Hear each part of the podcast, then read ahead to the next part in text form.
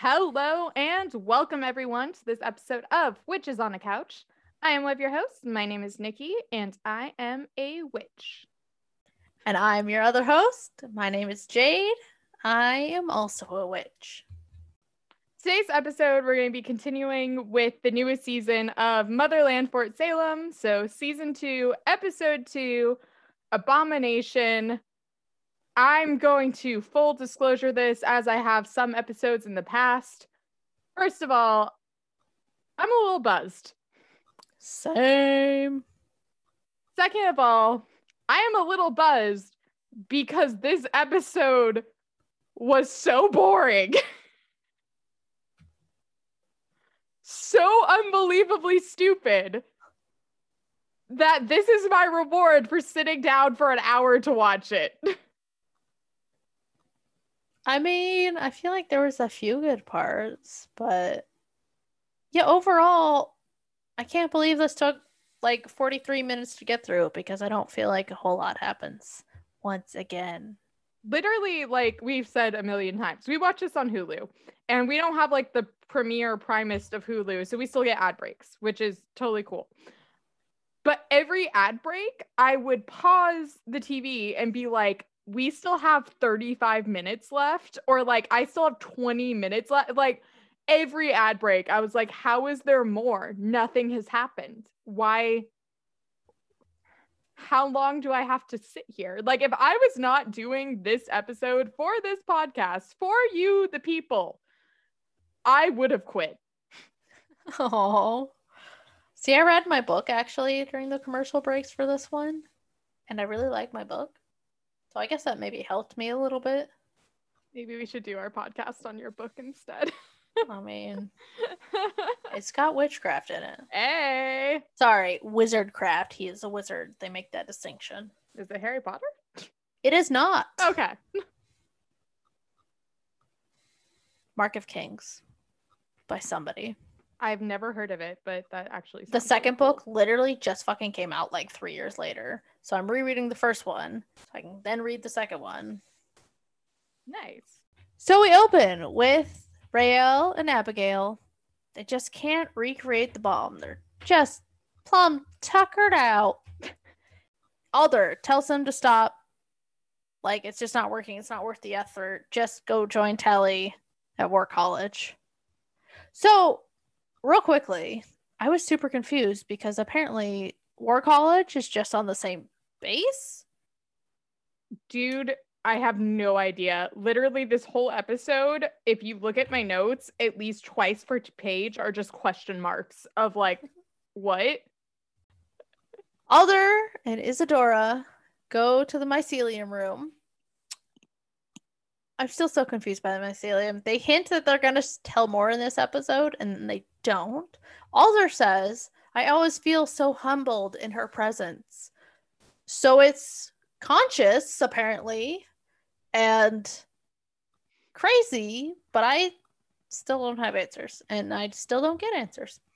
Um, recovered from the Camarilla fight in China, whatever, wherever exactly they were. There's a shroom head. Dude's head covered in shrooms, like they found the corpse in the previous episode. So Izadora's gonna dissect it, play around with it, see what she can learn. Since Abigail and Raelle can't recreate the bomb. But I was paying a lot of attention to the credits for this weird reason. And I took like note of the director because at the end they always end credits with directors. I was like, oh, cool. Like this woman named like Amber directed this episode. I don't know why that got stuck in my head because this episode makes the weirdest camera choices of an episode I've seen in a very, very long time. What? And I like it just like weirdly was this like, Amber, what are you doing? And the reason I bring it up now is because you said that we cut to the mycelium wall really weird. And it's so weird because we cut from like this like science narrative, like we don't know if we can recreate it and save ourselves scene to like Alder just being like awe inspired in front of this white wall. And I was like, what is happening here? And the reason I bring it up again is because then our next cut is a weird camera track through like the rec room of War College to like our main trio sitting at breakfast. And I was like, that was a really weird choice. That was a really weird choice. This this show has this episode has a lot of weird choices that I don't understand. What kind of? But also, like, that's not the weirdest transition between an opening and the next shit. I feel like you're being extra judgy. I Like the CW fucking loves to do that shit. That's fair. I I don't know why it hit me so hard this time cuz I feel like they do a lot of weird cuts in this show. But the fact that this time I weirdly was like this is strange means that was a little more amplified than I'm used to. Like that then maybe maybe Witches of East End has made me gullible. I don't know. Has softened me to their horrible transition choices. But uh here we are. We transition. So we do a weird track shot where we just are with the camera through a rec room of War College for reasons. We get to watch some girls play with some tops and do some scrying with a pendulum. And then there's a fireplace. And then there's a few tables where the trio is sitting and eating lunch. The girls are really excited because now they are finally in War College, which is what they've always wanted to do since, you know, freaking season one, episode one. And Tally asks, like, who they're going to be with for this. And Abigail says that that's maybe what they call their coven. And every coven is named after a war goddess. This brought up more questions for me of what the hell the religions are like around here, but who knows? I the question of our lives here is like who is the goddess they worship that they always say oh my goddess to. There's then talk at the table that the girls only were in war college because certain people might have pulled strings and that gives them a bad rap and people are going to look at them poorly because they're kind of notorious at this point for being troublemakers and the like. And at some point there's just uh, this bald girl who's like sitting on the couch staring at them. Um aka my favorite character of this episode minus anacostia but she's just kind of like looking over at them and Raelle has like a full out outburst and like slams her fist on the table and is like what are you looking at and the girl just smiles She just says what? All challengingly. she just get she's like a full on like she's not having this shit outburst i just loved it because the ball girl just smiles is like wow wow and just turns around and i was like okay that was good that was really good I like that too. So I was like, hashtag me. yeah. For bald girl, honestly, I feel like if I'm caught, like, I'll just smile and wave. it was really it was a really good scene. It was one of the few scenes in this episode where I was like, all right, that was good. I also think this is just in the back of my mind. I did not fact check this. I think the bald girl is also in The Boys season two. She has a uh, bit slash maybe reoccurring part in the future. I know my co-host is not fully through season two, so I do not want to spoil things for her. But I I think she's in that show too. In which case I'm like, all right, you, I see you, and I'm excited. Other than that, they are just kind of chilling for lunch, and then we see the vice president's daughter, aka Penelope, aka I will probably keep forgetting her name, sitting at a table by herself as they're all like, oh, she must be so lonely here. Before we just cut away, because that's, we're not going to actually look at that. That was just a fun fact. So we cut over to Scylla and Raelle's mom, whose name I still don't know, and will forever be known as Raelle's mom, even though it's so lengthy. I just have her as mom, capital M. In my notes, I actually put R mom, like the letter R. Oh, that's clever. Scylla's reporting. She hasn't really learned basically a ton of hard details about whether or not the Camarilla are leading these rallies, the victim rallies or not. However, she she's discovered these two people, Bonnie and Shane. Bonnie seems a little lonely, so she's gonna be f- friends with her.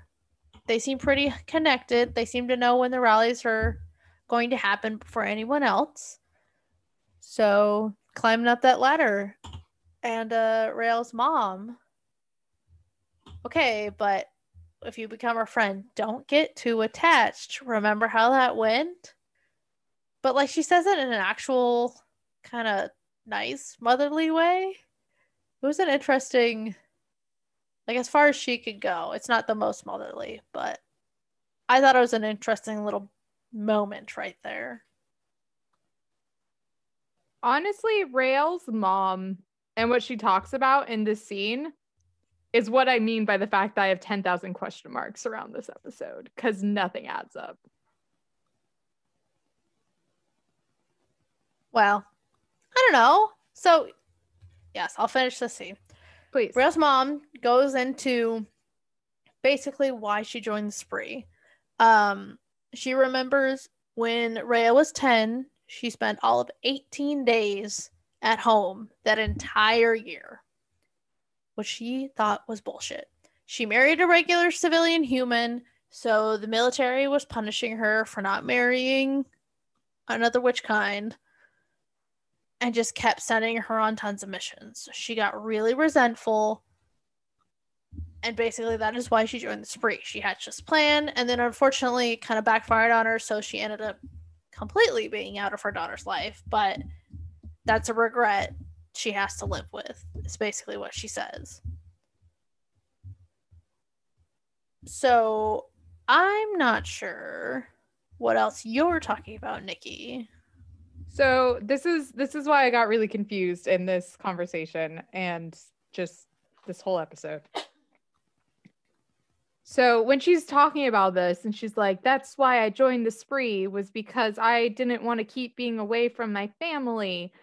And that's why I then felt like I must stay away because I knew the Camarilla were coming and that Raelle would be safest in the military when that happened.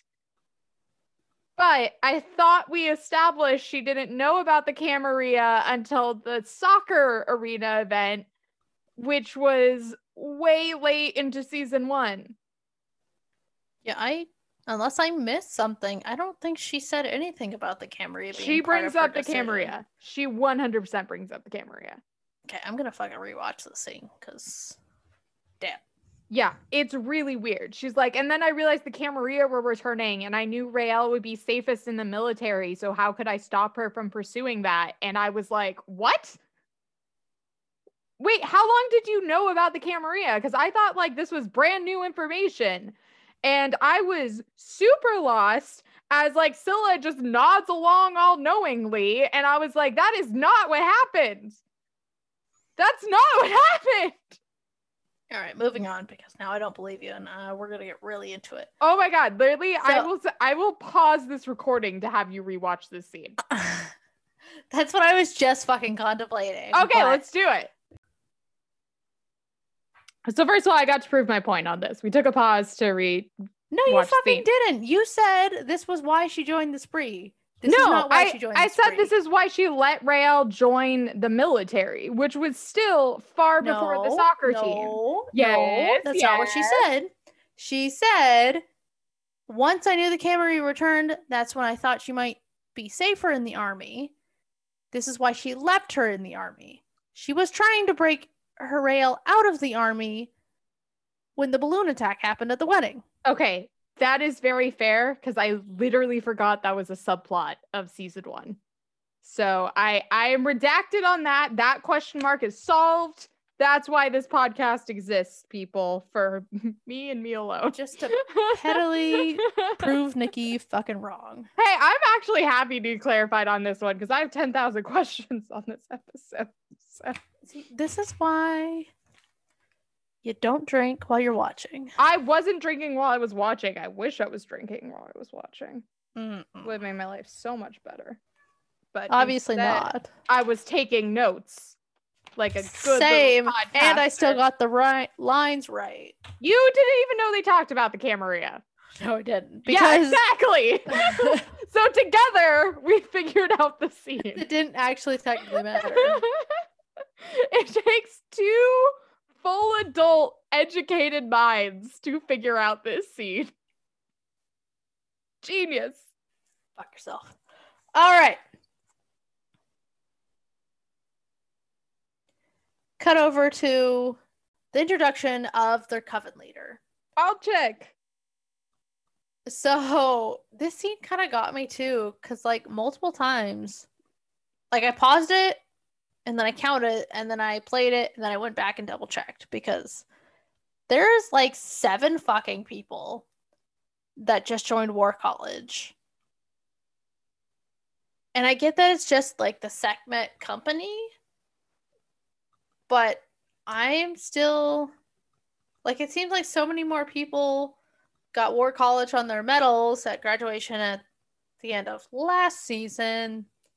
How many fucking companies do they have? Why are there only seven people? That seems like I don't know. I was expecting so much more. I mean, I think this is something we brought up end of last season where when they do the medal ceremony and it's like everyone cheers and is excited except for the main trio. And we were like, wait, did everyone go into war college? So is it like not that hard to get into? Like, how do you just have frontline infantry troops then? Like, I think we brought this confusion up before and it just sticks. Plus, I'm I'm throwing it out there again. Director Amber, weird scene, weird cuts. Did not like it. Screwed with my notes. This coven leader is M. Perfect for my notes.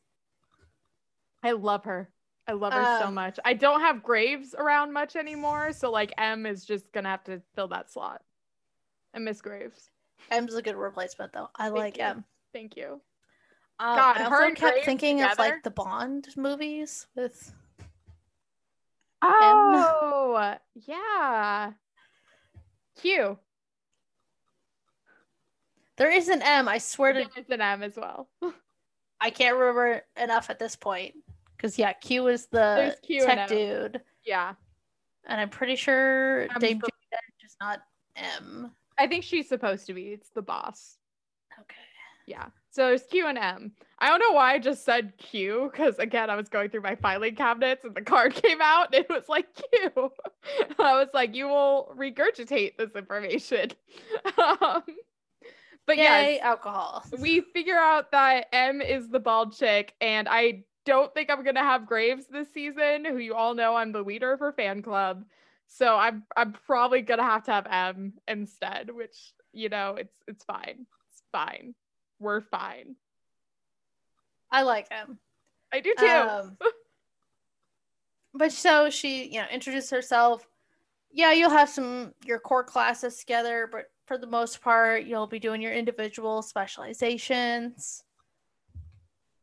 Uh, makes a crack at Raelle's hair, and like you know, you're you're not gonna have time to be doing your hair between everything. Still, it like directly looks at Raelle, which was really funny. Raelle because does probably have the most intricate hairstyle. She does. Yeah. And it's I think it's especially funny because M is buzz cut. So just that juxtaposition. And I'm like, is this a new relationship? But it I- I can't ha- be because it's like superior to that's inappropriate as all get out. I had the same thought.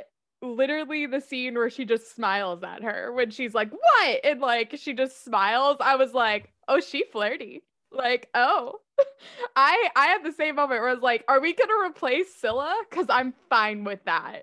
And if we're replacing her with M, I am thrilled by that. Especially because, like, yeah, she's the superior, but it just kind of seems like she's the superior in the same way, like Abigail's their like trio lead. She's still a war college student, it appears. She's just like head of their regiment. Yeah, Yeah. I think that's valid. So I was like, okay, I'm okay if it's like it, it's just she's kind of like president of student council. Like that's superiority. I, I don't give a shit about. It's not like she's a teacher and this is a weird, pretty little liars moment. Yeah. So I'm what? you bring I'm- up that reference a lot. it's because I watched Pretty Little Liars for one season in high school and I really liked it. And then I was, I was really gonna say, apparently. yeah, and I was really over it by season two. Season one was a good time though. Um, but I do on the down low over here start shipping Raelle and M. I think they'd be so cute together. And you know, we talked in length for a full season of a podcast about how toxic Scylla is. So True. True. new relationship, I'm there. Um, as the group is leaving, Abigail is stopped by a man who she says, Hi, Gregorio, and then walks right on by. And when Tally gives her a questioning look, says later. So she'll explain later. The mystery continues. M holds Raelle back a second. And we do this interesting little flip between scenes for this one. Eh, MS, I kind of like this. So don't give me that look, Nikki. M asks Raelle to hold on a sec. Cut over to Izadora, who's now taking the glasses off that shroom head. Apparently, the eyes are still working because, like, you see recognition of, like, oh, finally. And then, like, is frantically looking back and forth before the mycelium grows over the eyes now that it's exposed to air, which is creepy. cut back over to Raelle. Apologizes for basically snapping at M earlier when she did the challenging what because she was staring. M laughs it off. I was staring, mm-hmm. so you're fine. She's just curious what all the fuss is about because Raelle's reputation precedes her. As Raelle talks her response, we cut back over to Izadora and the Shroom Head, and the Shroom Head is like, so we know what's happening. In Raelle's voice is saying what Raelle sang to M. It's creepy. I didn't even write down the lines because I was just so focused on like, what the fuck are they doing? Um, but it all ends with Raelle's done with secrets. So it was interesting. It's hella weird. It's hella weird. It I I think the reason why I did not like this cut structure, like you said, you found it interesting. I did not. I found this very disconcerting and I was like, just settle on a scene. Settle on a scene. But I think it's because we just introduced M and we'd had like kind of a bit of build up to her. So I really wanted a scene that focused on like what M and Raelle how they're going to be interacting with one another as we go forward because M is now a named character and we're probably going to have to like know what this gal's about. So I was like, oh, it'd be really fun if they could have like a really intriguing back and forth conversation. I was looking for like a Wendy scene from this from Witches of East End. I don't know.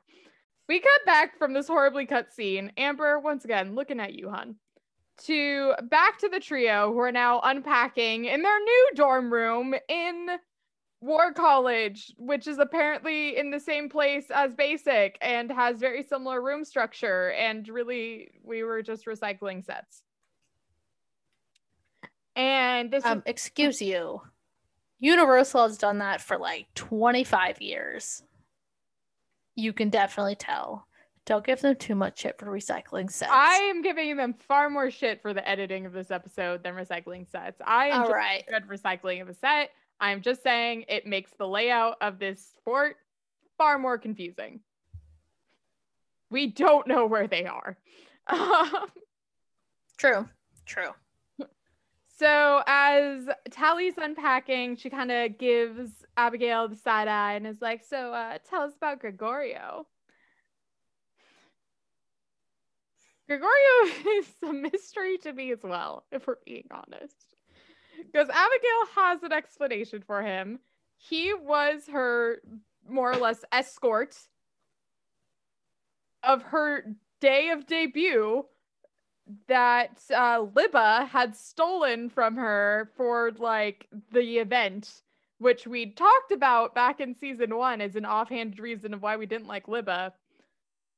I'm kind of shocked it's coming back. So I'm giving them props for that. I was like, oh, right. I remember that. That was a thing. But then Gregorio just kind of bursts into the room and is like, Libba didn't steal me. And I was like, all right, dude, calm it down.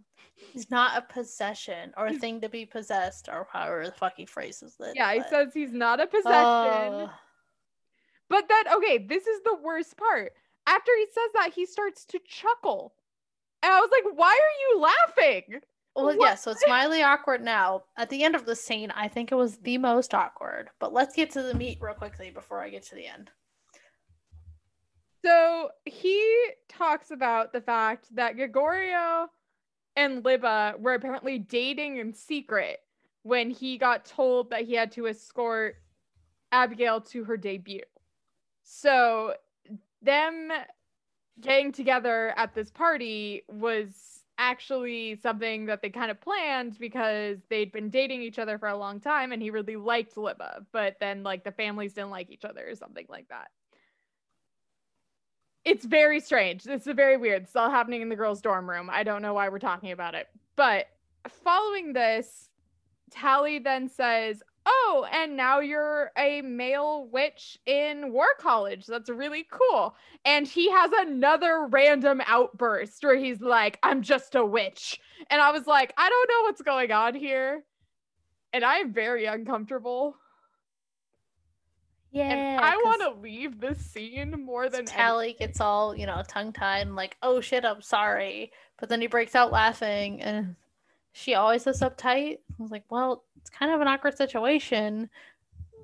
Why are you in It's the fine. room? Because he because he tried to say hello to Abigail earlier and she brushed him off. So now he's following up. They just make it convenient timing. Like a creeper. I also thought this was a valid question because I was fairly certain, again, these are the question marks of my page, that there were no male witches on Fort Salem. That's why season one, when the boys come to visit, it's a big deal. So Tally asking this question, I was like, oh, cool. We're gonna like answer like why he's here and why there this doesn't mesh up with everything we know about this like fort. And then he just has like an outburst and starts laughing. And I was like, or he's psychotic, and um, I don't know why we're here either.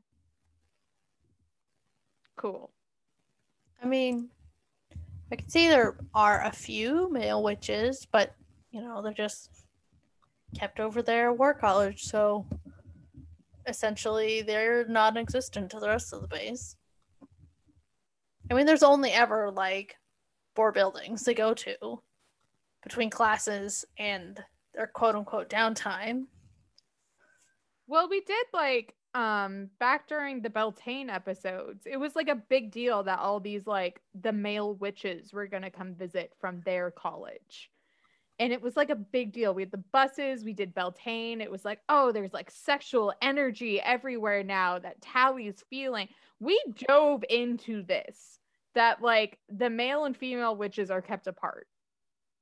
Yeah, for the most part. There's I- exceptions. I get that. I think it was really weird that they were then like trying to act like they didn't set that up for two episodes in season one because they apparently just wanted this actor slash character to be in season two. And we're like, well, what if we just like laugh about the fact he's there and then we don't have to explain why the fuck he's here? Well, And everyone yeah. was like, that's genius. And we'll do this like stupid thing where, you know, Tally's awkward. We'll just make her feel more awkward. And I was like, I don't like any of this. It was a valid question. And I, as the viewer, am sad. I don't like this episode at all. I can tell.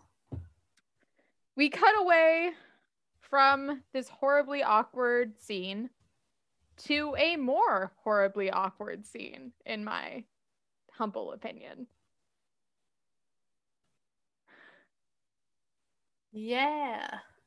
I I literally bracketed all my notes for this scene and said, "Why the hell is this in here?" I do not know. To this to this hour, to this day, I have no clue why someone was like, "This scene is genius. Keep it in." I put a very similar note for mine. It is the biggest waste of my time I have had in a TV show in a bit, in like a minute. I literally, I'm sorry. You know what? You gotta. No, please do. I wrote. I didn't take any notes for it. I wrote Alder typical dumb speech. That was it. My and then I went. I wrote down um.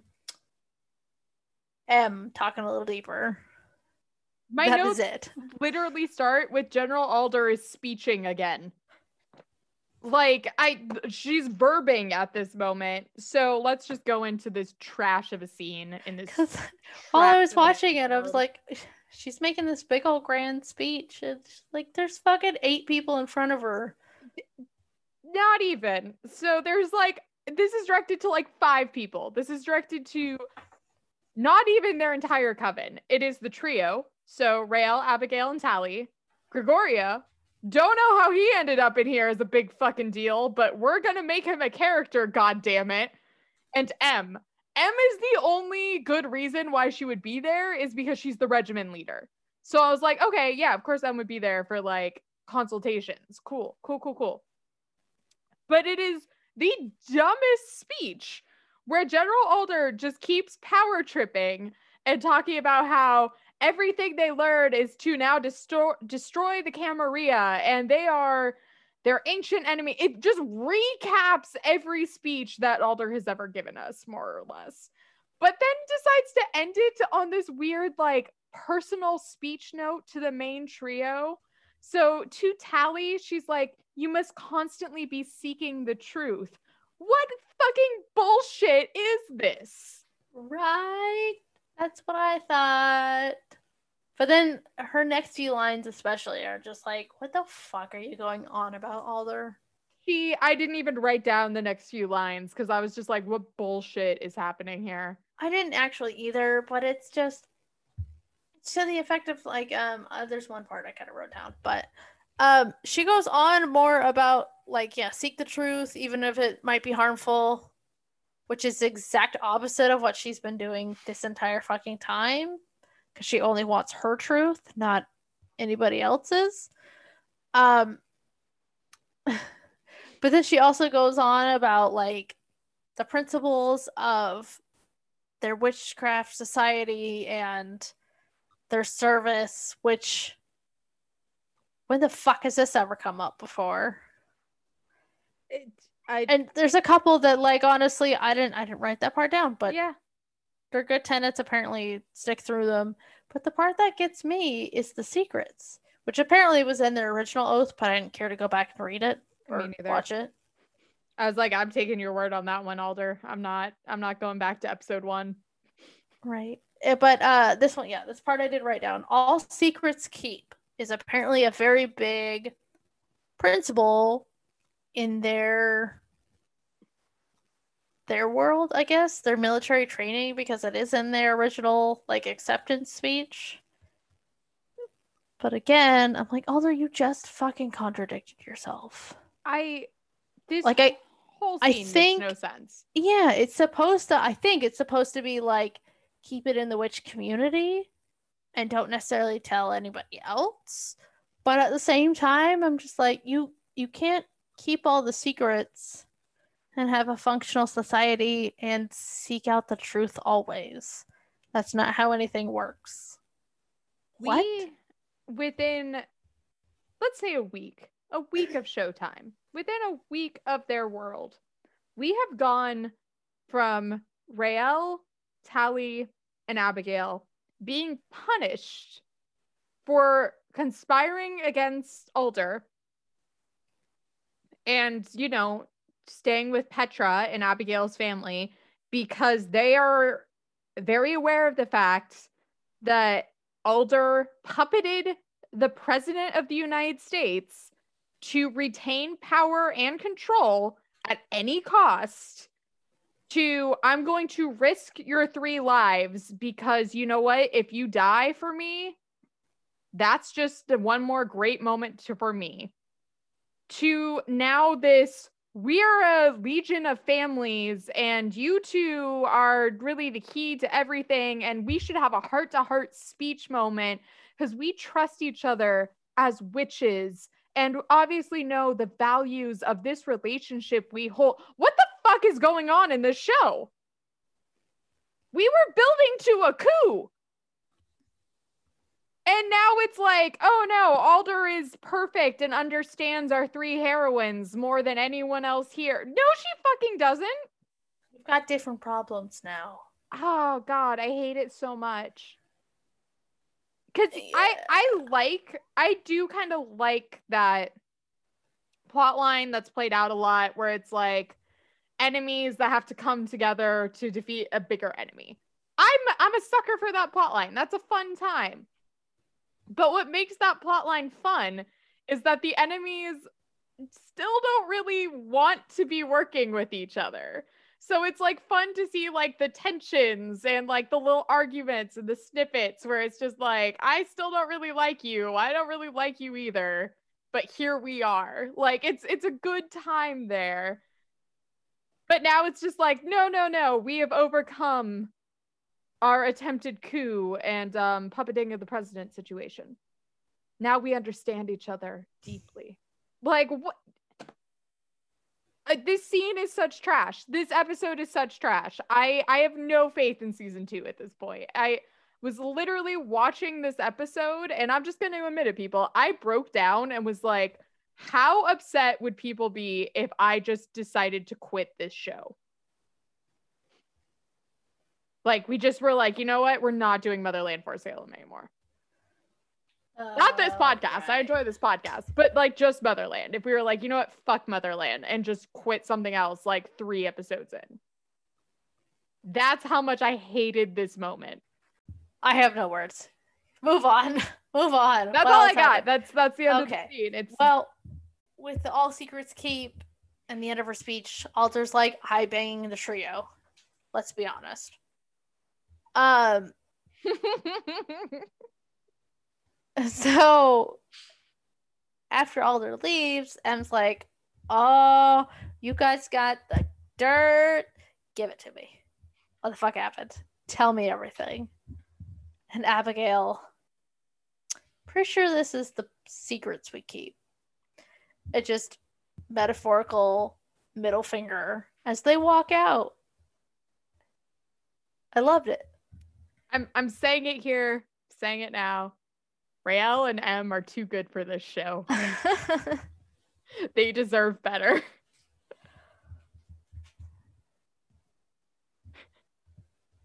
We'll see. uh, cuts over though to now Izadora is opening the skull cap of Shroom Head to expose the brain. Well, it's not really a brain anymore. It's the fucking mycelium. The exact same stuff that's from the wall is his brain. Long story short, figures out that when Raelle touched it, she's one of the few people apparently to touch the wall and walk away basically unscathed. So they're still connected. The mycelium is again some sort of sentient thing, thing because Izadora's like she colonized a body halfway across the world from her, and I was like, "You're talking about Raelle? She was right there." But then I was like, "Oh, you're talking about the mycelium did that." Oh, and I then, yeah. I was very confused with this scene as well because I'm like, okay, so the mycelium's like a conscious personified pronoun thing that's apparently very dangerous upon touching will oftentimes kill people. Maybe we should put up like a rope. You know, just between people and the mycelium so they're not like doing what Raelle did. That's like, hey, you know, like we do with art museums, like just a nice velvet rope that's like, hey, do not touch. Thank you. I mean, they kind of get to the fact that it's in a necro building that pretty much no one knows how to get into unless you're a necro student. or you happen to very closely watch the necro students going in because in the middle of the forest it doesn't look like it has any doors or anything like that you have to find the secret entrance and then because Raelle found the secret entrance by watching and then went in unescorted like it's there's not that many necro students it's very easy to just tell everybody to fuck off don't go down this hallway and honestly, they're probably learning a little bit about it too because they're necro, so it's the creepy stuff. I I mean, they're still only So, like the situation though, that some quote unquote normal cadet is gonna figure this shit out. It's pretty up there. They don't have to put shit because the odds are in their favor. I just feel like, you know, we surround this like all powerful, all killing thing with 18 year olds and are like, you heard me verbally this day. Do not touch it. I would not trust that. I was like a TA for a bunch of 18 year olds once, and I was constantly like, let's reiterate what we talked about at the beginning of class about not playing with fire. Okay. That is a basic human instinct. This is different. I, is it? Is. It is. I mean, like, it also is basic human instinct to, um, not believe people when they tell you something like, oh, hey, that stove is hot. I don't believe you until I fucking burn my fingers on it. But, but, there's way fewer students. And I mean, honestly, like, Scylla is a sophomore cadet, I think. I, I have no idea how the school is structured at this point. So she's definitely not a first year. She's not a senior when she's hanging out with Raelle so I I'm sure like the newbies aren't allowed in this building. Why you gotta like logic my joke? It was a good joke. It was not. That's why I'm logicking it. You bitch. I'm just saying.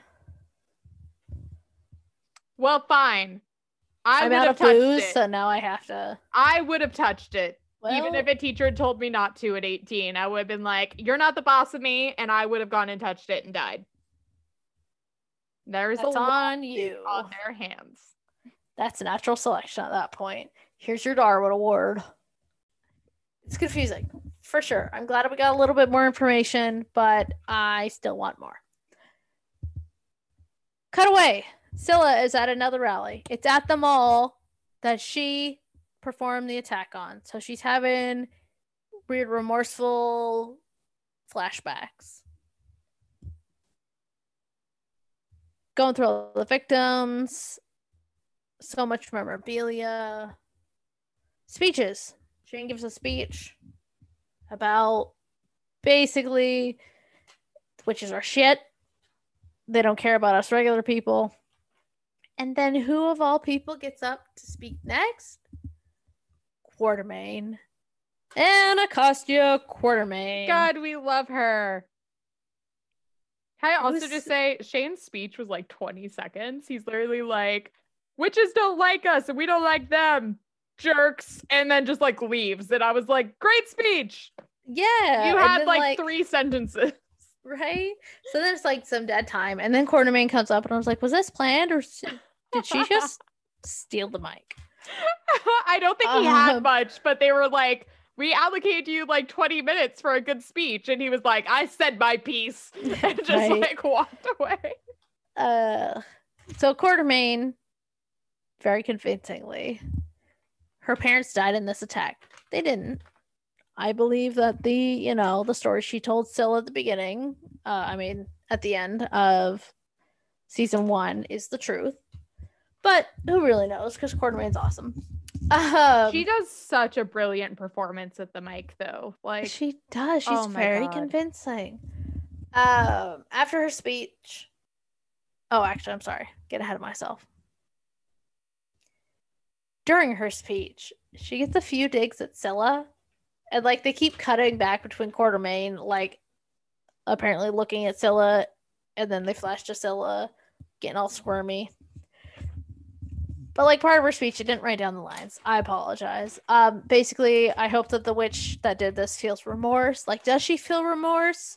Does she think about it all? Is there any humanity left in her?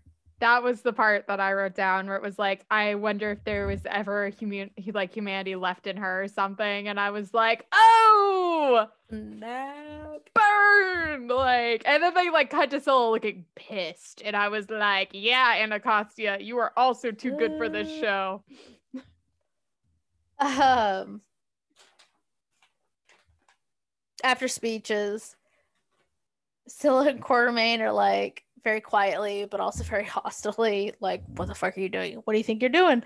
Stop horning on my business. Stop horning on my business. You're lying. Yeah, so? So are you. Quick, quippy. Like, this is a dumb scene, but I just, I like it. It was so well Um, played though, because they also have like such a history. So just doing like a quick scene where it's like, I still hate you. I still hate you too. Great. Like was it was so rewarding where you're like, yeah, they do.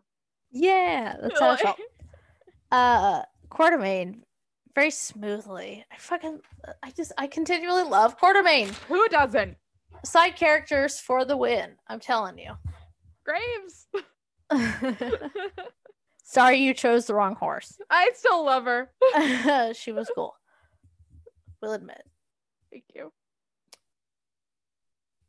Scylla introduces Bonnie and Shane, the two leaders she's trying to get close to because they, you know, come up. Oh, do you two know each other? Oh, uh, yeah, we've totally, you know, met at a few different rallies.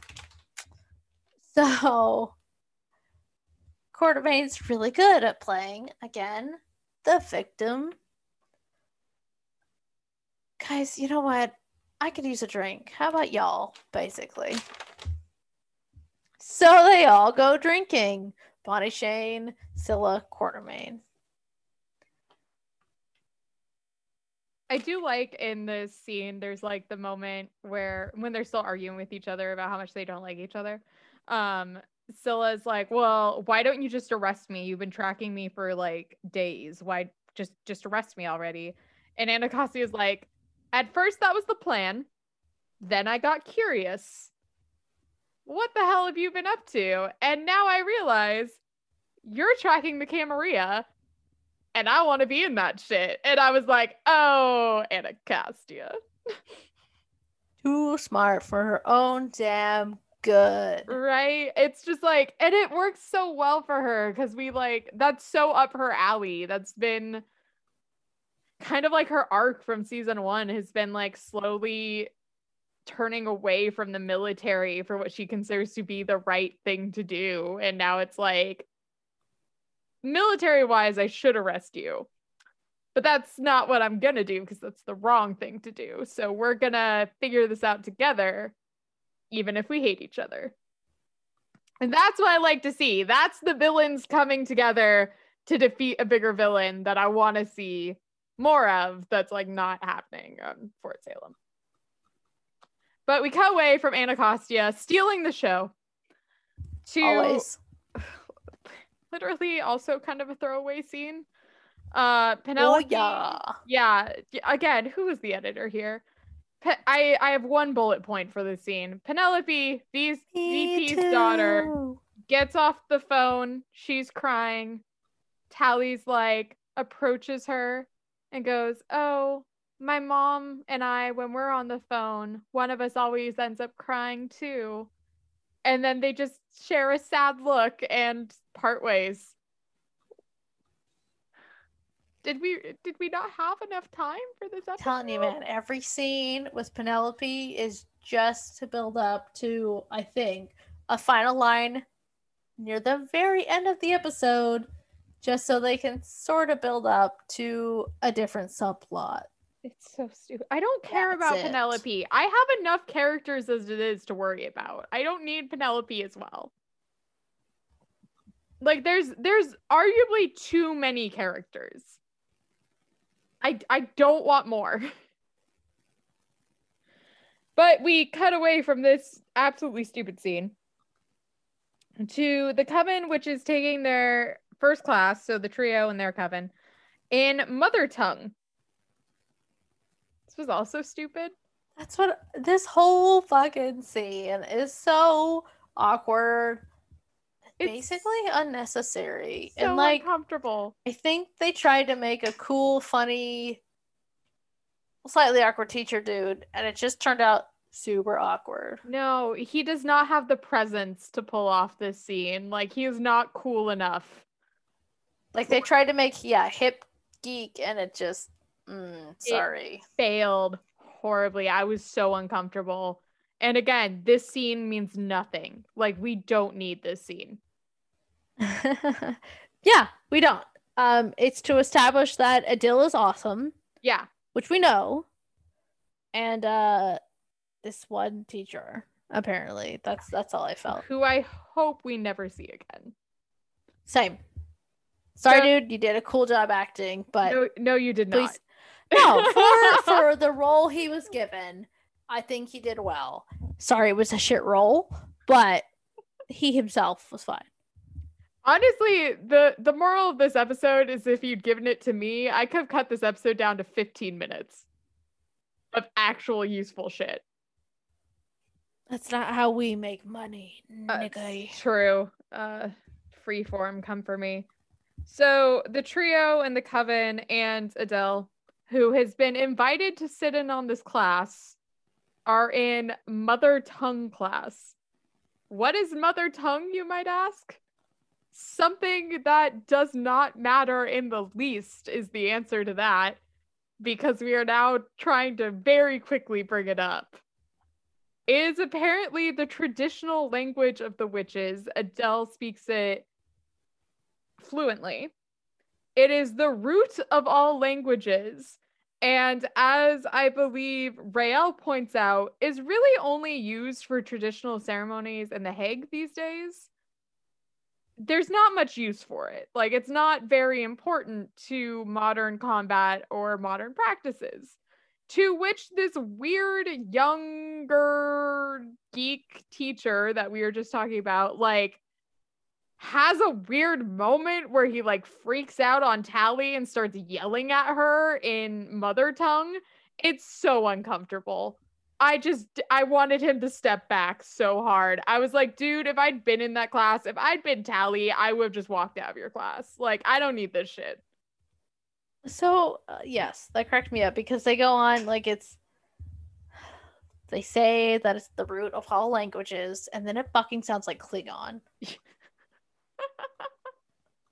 that's what i honestly bit. was like A little bit. It's very heavy. what the hell Yeah, and then the only tidbit of information, which is kind of cool from this, is um, Adil speaks it fluently. It's the language he grew up on, and because of that, he can speak fluent English. I never questioned why he spoke English. This was not a question you had to answer. I was just like, ah, this guy speaks English, so I could watch the show. Cool. Like there, there was this was not a driving problem in the arc of this show that needed this entire uncomfortable scene to solve. yeah Ah, agreed I hated it so much. This was another moment where I was like, could I just say I'm not doing this show anymore? Yeah, it's it's really horrible is kind of the end summary of it. We then cut away from the class because we're not actually then going to spend time in this class to show like relevance. Um, that's far too smart. Where Tally is now out of class and she runs up to General Alder, who is out with the biddies, just uh wandering about. And Tally asks if she can tutor Penelope, the vice president's daughter, to get her up to speed for basic. And Alder, again, so weird. The scene was so unnecessary. Like Alder like goes to this weird, like, I'm gonna give another speech mode. And I was like, please do not. She's like, it's already happening. Here it is. You're all you- Sorry, I lost my place because it was funny. it was funny Thank i pulled the mic away i'm fucking losing it where she just looks at Tally and it's like, You've always been such an empathetic person, and I rely on you for that and really respect that in you and your character. It's what makes you a grand and wonderful witch. And for these reasons, yes, you have my permission to tutor young Penelope. Alder, you got to take a break. So I think they're just trying to get at, you know, the biddy bond. so stupid. It's affecting Alder as much as it's affecting Tally. Even though Alder's supposed to be, you know, this impenetrable wall. But I think that's what they're trying to get at. But Well, like it does kind of come off weird.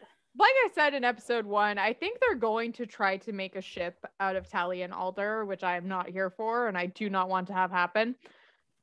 But my joke still landed, so do I care? I'm good with the scene. I was like, no, my joke was great. Moving on. Just like Alder does, she goes to meet the Hague delegation. I love this scene too because Khalida is there. She apparently wasn't going to be there. So it surprises Alder, and she's like thrown off her game for this whole scene, and it's kind of beautiful to see. Which sounds so horribly mean, but you know what? That's where we're at.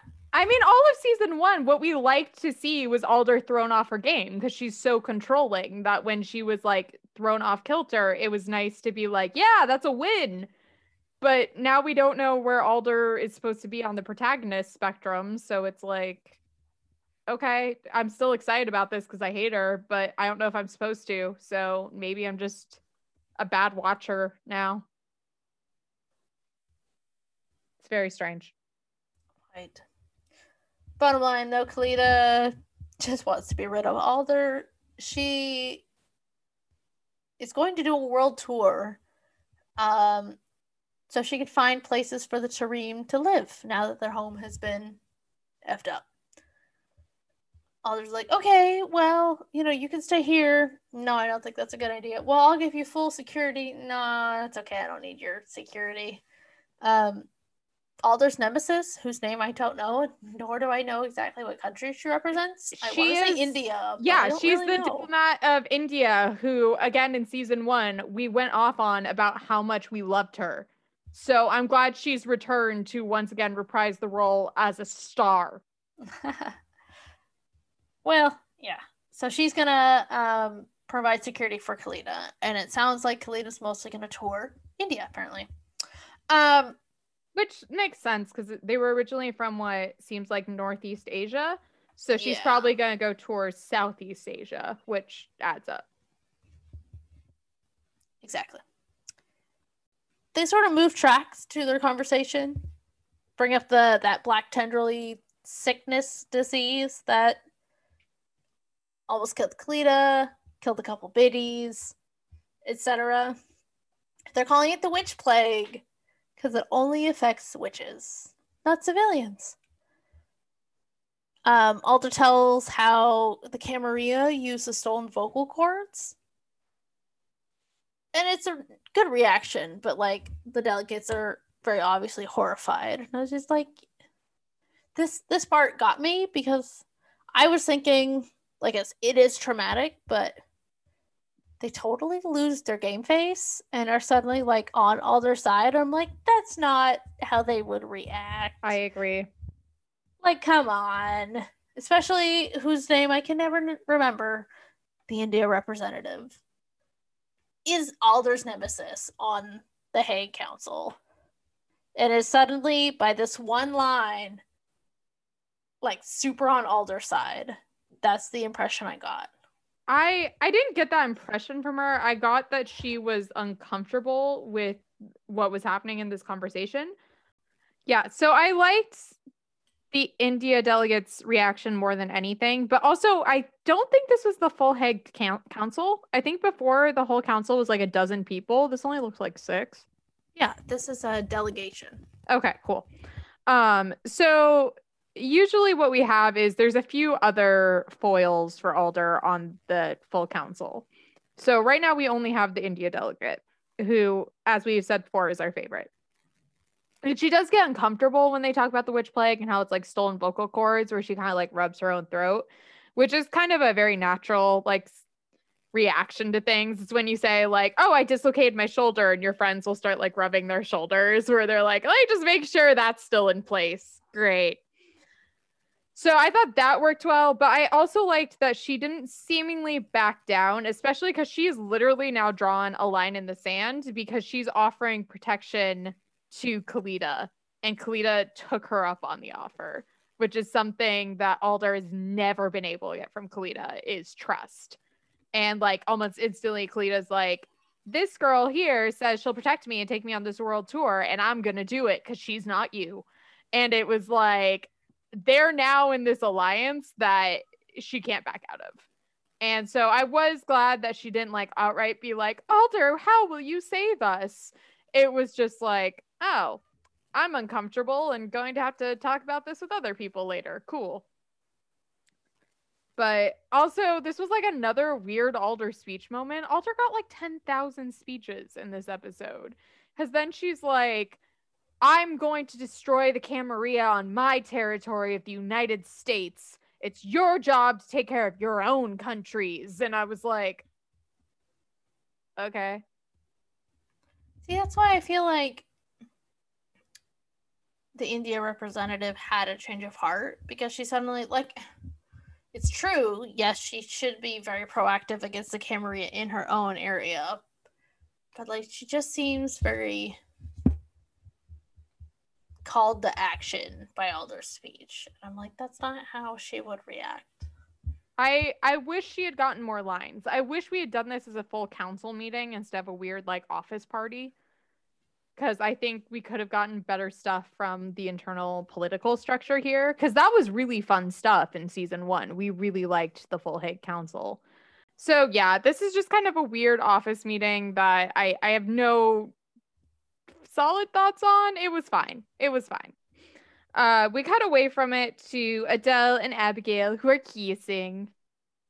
Little kissers. I gotta say it like that. As they're kissing. They're not just kissing, they're full on making out. This is some teenage bullshit.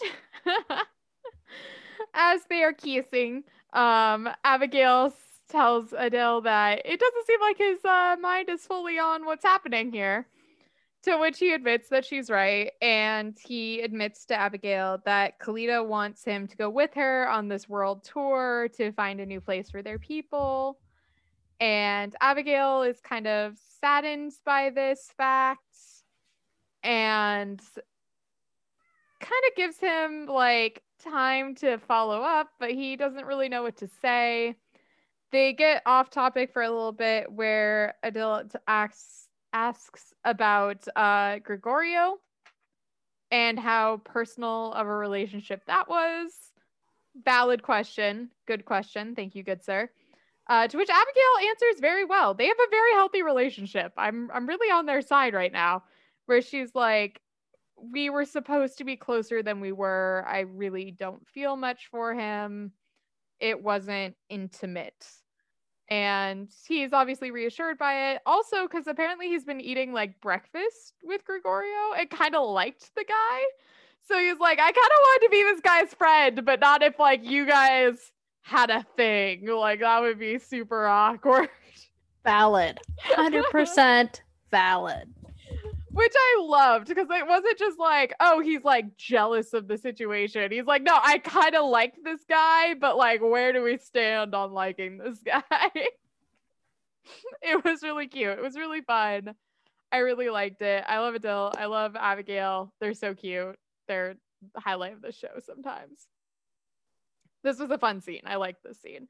And Abigail also says that she's glad that Adil's making friends. Uh, she's like, Yeah, I noticed that you and Gregorio seem to like hanging out, and that's really great. I'm glad you're making friends here. I was like, Aw. And she does kind of end it sadly, where she's like, Well, if you make a bunch of friends, maybe that's more reason why you'd stay here and not leave with your sister. Hint, hint, nudge, nudge. Look at me. Oh, poor Abigail. I'd be so sad if they break up because he has to go with his sister. Like they're like the cutest relationship of the show at this point. A great way to create tension though. I just uh, I don't want to have we need like one healthy relationship in a show. I'm asking nah, for one. Nah, that's impossible. it's That's Oh. not how real life works. Well, it's kind of like in Witches of East End, where at least like Wendy's relationships have been really cute and fun. So it's like, okay, we got like sweet fun times before we like cut back to the drama. And it's just like we need that break to just take a breath and enjoy the sweetness of the moment before it's like Scylla killed a man. Um, uh, we leave this sweet little sad moment though to a another well loved question mark Tally Alder dream sequence. Fucking A. So, as we said in episode one, Tally has these weird dream connections to Alder that I do not like, but she's back in them and it's back in the jungle war once more. As I said last episode, it might be Vietnam or Korea or just some random war they made up for the show. I do not know. The uh, spitballing. But she's back in the jungle and she's once again observing Alder with her comrades. The weird, creepy centipede monsters are not here this time, and it's just like Alder talking to the surviving people of her unit. And she's talking in particular to this woman who, in the first dream sequence, had smashed the bottle that destroyed the enemy and got the centipedes to disappear and she's Alder's kind of reprimanding this woman, but also asking questions about like the bottle spell, the magic that was within, the sound that was used. When Alder kind of finishes on the track that uh, this woman, this comrade, is apparently her power is too wild, and they need to learn to focus it. They then do a weird little battle sequence where they're like attacked again and they fight back with lightning. And it's like, lightning! that's the budget. And uh, then Tally wakes up. Yeah. So honestly, this lady who threw the jar, I just felt like she was super awkward, creepy. I don't know. I didn't like the scene. Um, they're hinting at bigger things, and I could immediately pick that up, but I don't know if it was the acting or like she's really supposed to. I think she was acting how they wanted her to act, but I don't think that was the correct way. If It I was could, just too weird and awkward. if I could take a guess over what this is, which you know I'm going to, here's prediction time. I have a feeling this woman who did the bottle spell, whose power is too wild, she's eventually going to come out to be the founder of the spree. Yeah, But- that's definitely yeah. what they're very heavily hinting at. Yeah, but it was like her and Alder were once like very close friends, maybe in a relationship. I don't know what they want to hint out with that. But I have a feeling if I could write this arc, it's going to be about how Alder and this woman had a very close, intimate relationship. And then Alder had the chance to like kill her or something and didn't take it. And now Alder blames herself for the formation of the spree because it was like her best friend.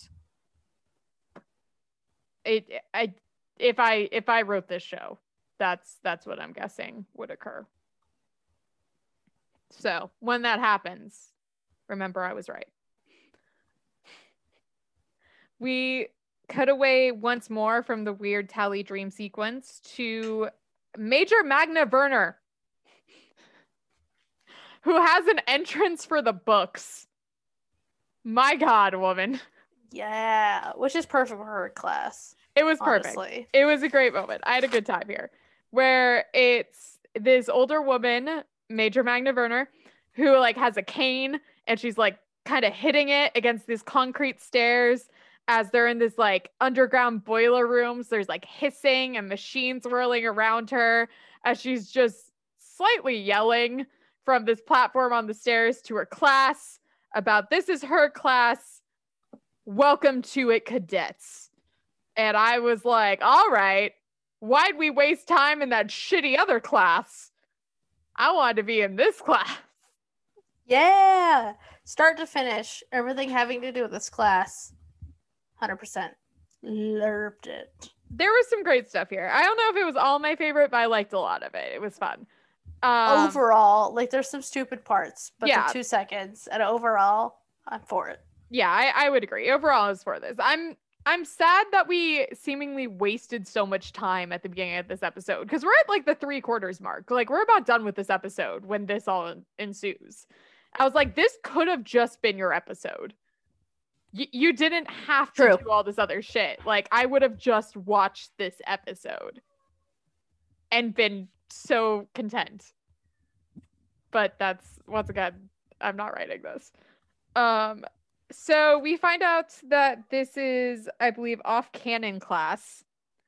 And what it is, is the identification and defense of yourself from certain sounds and spells that will basically warp your perception and your brain. As she's describing all this, she walks over to her desk and closes like a little musical box. And the boiler room disappears around us. And we're just in a simple classroom and everyone's like, "What?" And it was all an illusion. It was cool. It was it was a cool effect. I liked it. It was. Uh, we then kind of get a little more explanation on just what the class is before we find out that this is actually magic that is not taught for aggressive maneuvers. It is taught for defense purposes because this type of magic in particular is mostly utilized by the spree. Oh snap! Is Which is main form of further, yeah, further confirmed by Tally specifically asking, "Hey, is this used by anyone?" No, it's just used by the spree. Oh, so my dreams were telling me this is how the spree started. Wow, real creative there. So Wow. real quickly um season one we kept joking that like we were getting the bad episodes were just the backup writing team needed to take a shift and i feel like this whole season so far is just backup writing team like a team fucking left I think it's like we we talked about this a little bit in season 1 too. We always really like the episodes that are just kind of like about the trio. Like where it's just like, "Oh, the trio needs to band together to win a trip to town." And it's like, okay, it's fun. Like it's their interactions with one another. We have a set goal, a like little hill for the episode that we're to conquer and we get to just have a good time. So far, episodes one and two of this season, I've barely seen Raelle. I think she's had one page of dialogue in two episodes. Like, she's barely here. And we're getting so many Alder speeches, it fucking hurts. It's just a joke at this point. And I'm just like, that's why I said we don't need Penelope. Like, we don't need another character. I we don't need Gregorio. I don't know why we introduced him. What the fuck is this kid doing here? I don't want a love triangle. Don't give me a love triangle. Like it's we need M. She's saving your show, but it's because we lost Graves. yeah, I I am worried for this season. I think I don't know. Maybe we'll give it a couple more episodes and do a podcast reconvene of if we'll keep going with it because it is so bad right now. Like I we started it we have no choice that's a lie. It's our podcast. We can do what we want. i don't like to start things and not finish them That's why you're married and I'm single. oh snap you fucking went there Ooh, self burns. Those are cool. Those are rare. That's But bam! Oh. Take that, Nikki. uh, Wow. I'm slightly funny tonight. I am reeling on your behalf. I meant what I said.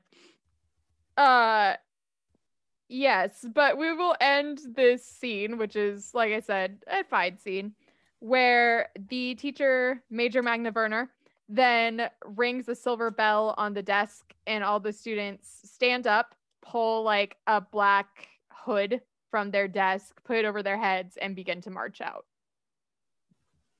Dun dun dun.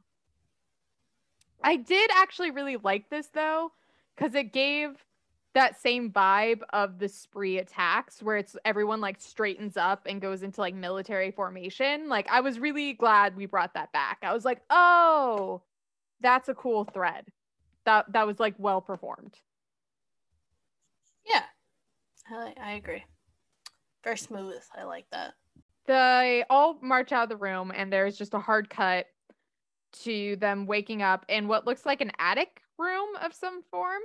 And it's like our main trio, Gregorio, and two randos. And I think M. Is M there? M's not there. I just wanted her to be there. My bad. So two randos. And in this room, there's just a bunch of clocks. There's also some random puppet dolls that are kind of creepy. We do a random zoom in on like a clown doll in the corner where I was like, ugh. But it means nothing. So don't worry about it. They were just proud of that prop. As the crew wakes up, they realize that they are in an exercise to find the source of the sound and defend themselves against it. And they have to do it, obviously, like within this room as it starts to affect them. This is when we get very artistic, weird, wonky camera angles where everything bends. You hear like the loud tickings of clocks on different tones and different frequencies, which kind of hurts the ears, if we're being quite honest. This was like a sensational, painful scene like I could not stay in it very long. It kind of hurt the senses. It did, but I liked that. I felt very Alice in Wonderland, and honestly, this whole test I really liked. This is probably the saving grace of the entire episode, in my point of view. I really liked these. It's technically split into two scenes where we go through the dollhouse. I liked parts of it. so as they're all looking for the source of this sound, which they then have to destroy, um, Abigail grabs, I think it's like a music box or a clock or something. It's a little box that has some gears in it. It's Very like, small. It's like exactly what um, the major the closed on her desk. Yeah. she's not the radiator. Uh, so Abigail picks it up and is like, "This is it. Tally tells her no, but Abigail just breaks it and slams it against the wall. The wonky effects still continue on the scene, and a door opens to everyone's left where our two randos run out. Don't go through the door, no. I didn't know their is names. What Tally says. Yeah, I don't know who the fuck these people are anyway. Yeah. Like it seemed like they were just supposed to be their coven, but that it's not. So IDK. No idea who these kids were. I don't know if this is like Harry Potter and it's like we have classes with multiple houses. Like I don't I don't know. M- maybe. Uh Abigail then kind of clutches her head as the sound's all getting to her, tells Tally to do something. Tally says she is doing something she's trying to see. And this kind of cuts to Tally's perspective, where as we know, Tally is a very talented seer and she starts to see like the lines of magic around her as she examines the room which is kind of a throwback to back when she used to be able to just like scry on things no no big in season 1 so i guess we're we're following that through. Thank god. Uh Tally leads them to a room outside of this room through a different door and they are still in the attic, but this room is not full of like clocks and years. It is full of creepy as shit dolls. And immediately, as they all kind of like run into the room, they are attacked by like human sized baby dolls that are just honestly terrifying. Yeah. Uh, they all start to fight them off, win. Good job. Woo. I literally wrote down group house gets creepier fucking dolls. it's always dolls. Very true. Uh these dolls and it's also like I mean it was good. I'm glad they just did practical effects for it, but it's very obviously like adult human people and just like loose fitting white clothes with like yeah. baby doll masks. Like yeah. it's very the purge almost. Where I was like, ah especially when uh like two of these doll people drag specifically uh Raelle and Abigail out through another door, and we're just down to Gregorio and Tally. Yeah. As like chaos still ensues, and it's just creepy as fuck. I this was another point where I was like, yeah, the scene was fun. I liked a lot of it, but I don't care about Gregorio. He could have honestly left with the randos. Like it was then like Gregorio being like, Tally, what we do? And I was like, you're not a part of this. It's literally just to make Tally more dramatic for her win. It was just like I was like, you're not a part of this. I don't care. Like you're no Liva. Get out of here. Aww. Um but yes, Tally for her win does begin to once again see the magical lines. She identifies them running to like a gas lamp kind of on the side of the wall, goes over, turns the lamp off, and all the illusions fall away. There's like no giant dolls or anything. There's just like rags and a couple like loose, tiny dolls around them. As the attic opens up and they realize they're basically on a stage and that this was indeed all an exercise. And oh my gosh. Major Magna Werner comes in, very impressed.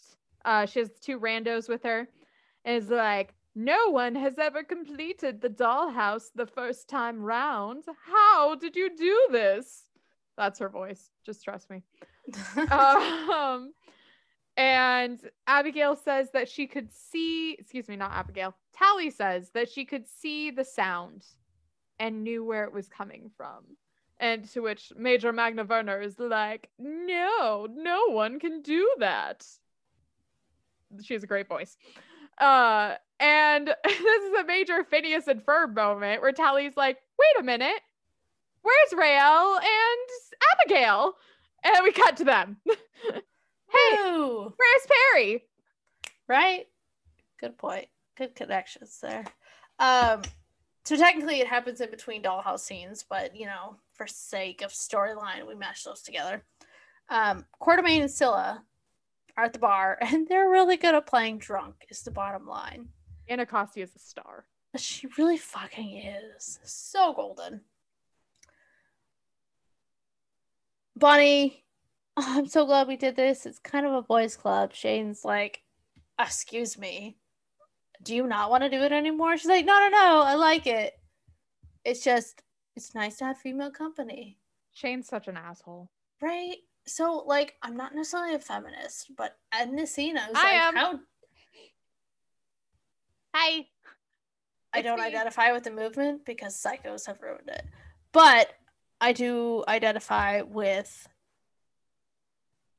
some more equality, I guess we'll say. Um anywho. Well, let me say, as a feminist, um, I thought this was like, oh, cool. Is he abusive?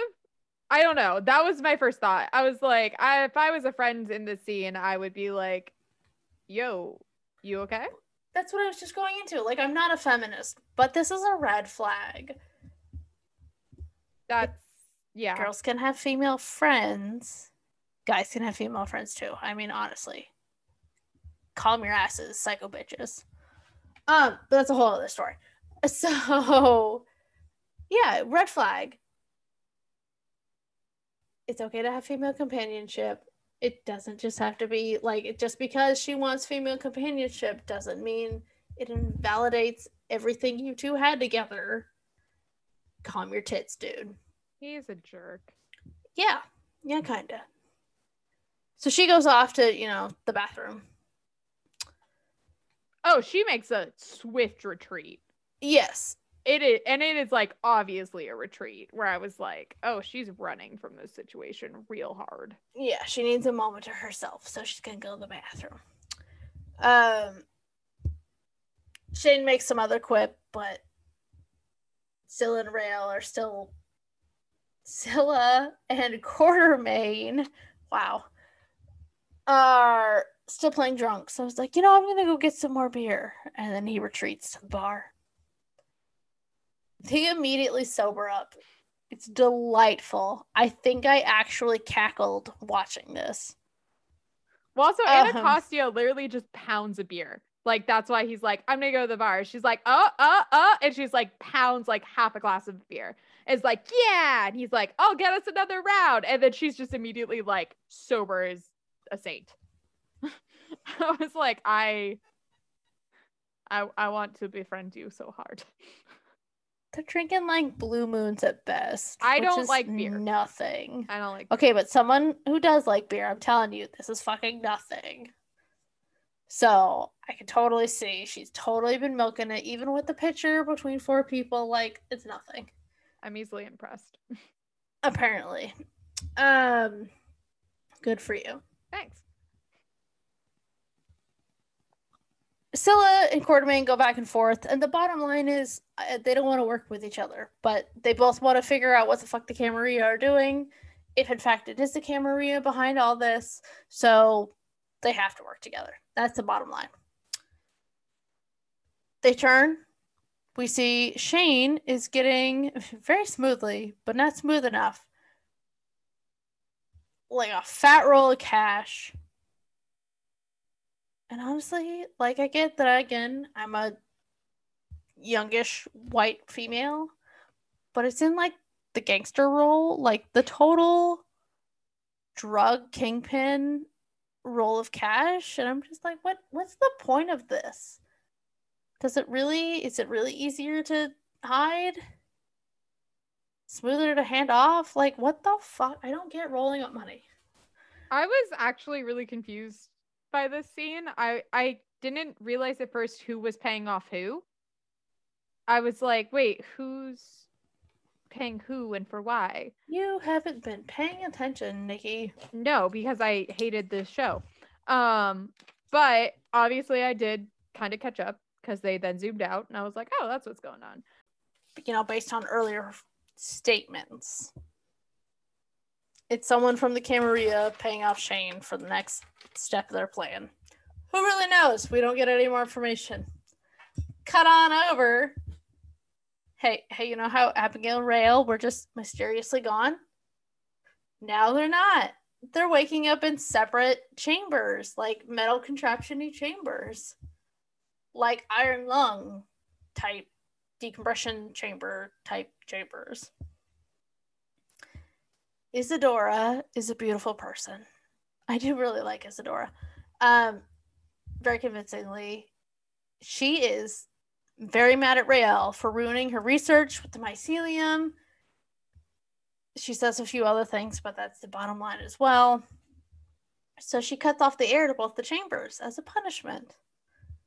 Like, I've worked way too long, way too hard. How dare you?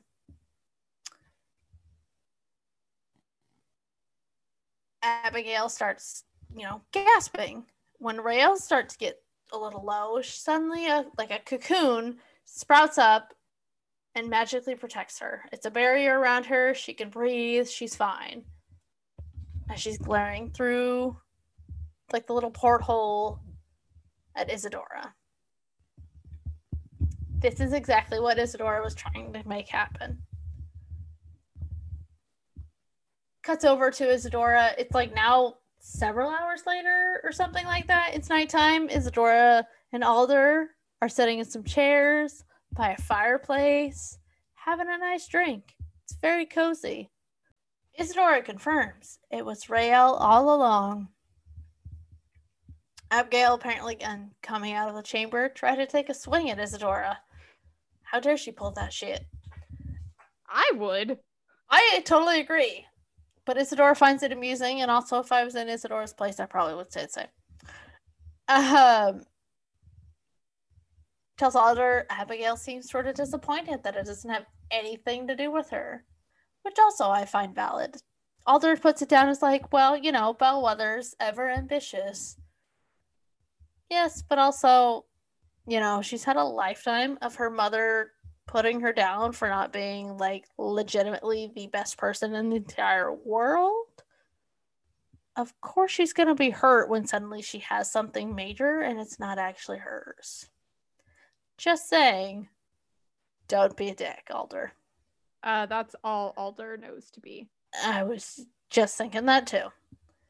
Um, Alder's happy with the results though of the test. You know, Izadora thanks her for letting her perform the test.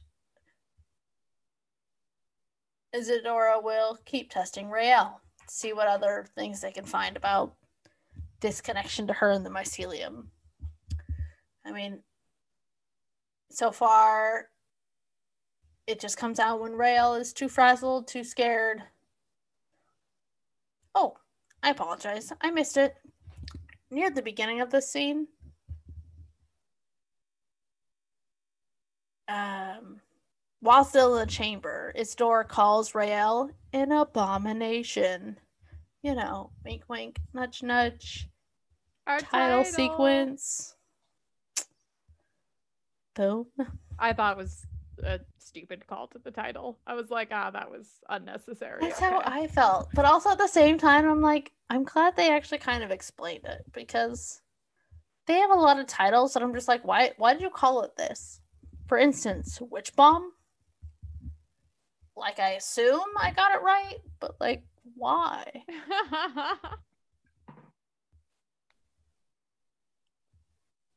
Yeah. All they're happy. Izadora will continue testing. We have to be careful because Raelle is now one of our greatest assets. Like, cool, Alder. Thank you for not seeing her as a person. of course not. Who the hell What do you else is think new? Alder is? Yeah. It was just really disappointing because, like, I feel like, I guess it's just because of her Biddy connection to Tally, but like, I feel like we get a little more raw emotional side of Alder in this episode, which was cool to see because we don't see that really before. And then in this, she goes right back to her usual bitch self. I think you ride too much on Tally being a biddy. I think that was stupid. But you seem to have really bonded with it and are like, no, no, no. That's why we get to see emotions through them all. Despite the fact that Alder literally drains her biddies of life so she can keep living. True, but I feel like that's how they're trying to set up the biddies. It's a deep, intense emotional connection. Now that it's been severed, like Alder had said, they're always going to kind of have that connection, but it's not the same connection.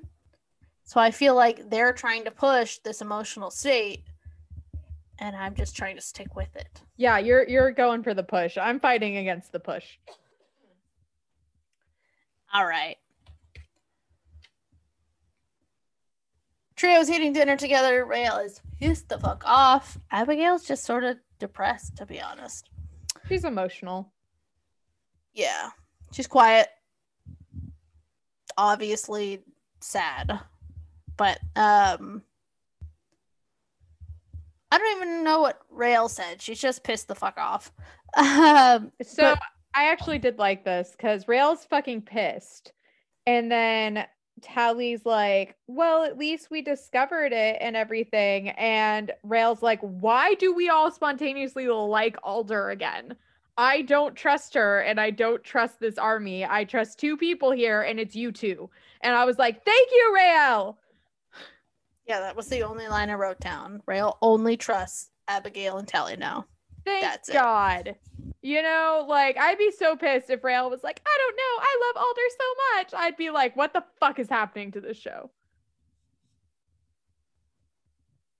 Tally asked Raelle, Well, how did it feel? She was excited and scared and feeling that powerful, but it also felt totally out of her control, which is kind of disconcerting. But it was really cool. Raelle notices that Abigail's pretty down. Asks her what's up because she's, you know, they're bonded. They can do this. They're a group. I just felt like it was a little forced to the scene. That's why I'm saying it like that. In case you didn't catch it. Um, Abigail says she's just tired and walks off. Cut over to Scylla and Raelle's mom talking about Quartermaine. Almost unnecessary scene. It basically all boils down to well, we both do kind of have a common goal. There's not a whole lot we can do about it. Just stay the course, play it as it comes, be wary of Quartermaine, but keep on moving. Yeah, that's literally my note for that scene is Scylla and mom have a quick catch up. That's the end of that note for that scene. I literally wrote uh, Scylla and mom talk about Q.